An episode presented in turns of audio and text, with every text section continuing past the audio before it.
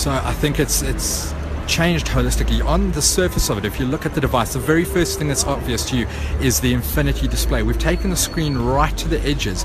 Now what that means is that the device despite being substantially larger than its predecessors actually the screen size being substantially larger than the predecessors the actual device is basically the same size. So you get to see a whole lot more on your screen for effectively the same real estate.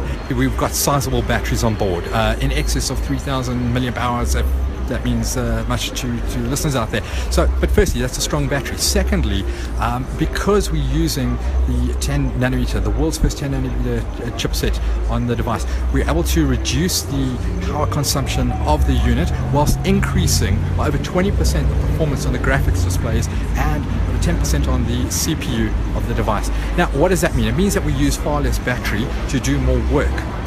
Secondly, and that's something else on, on board, we, we're almost like a car. You know how with your car you can decide if I want to put it in economy mode, if I want to put it into um, normal drive mode or into sports mode.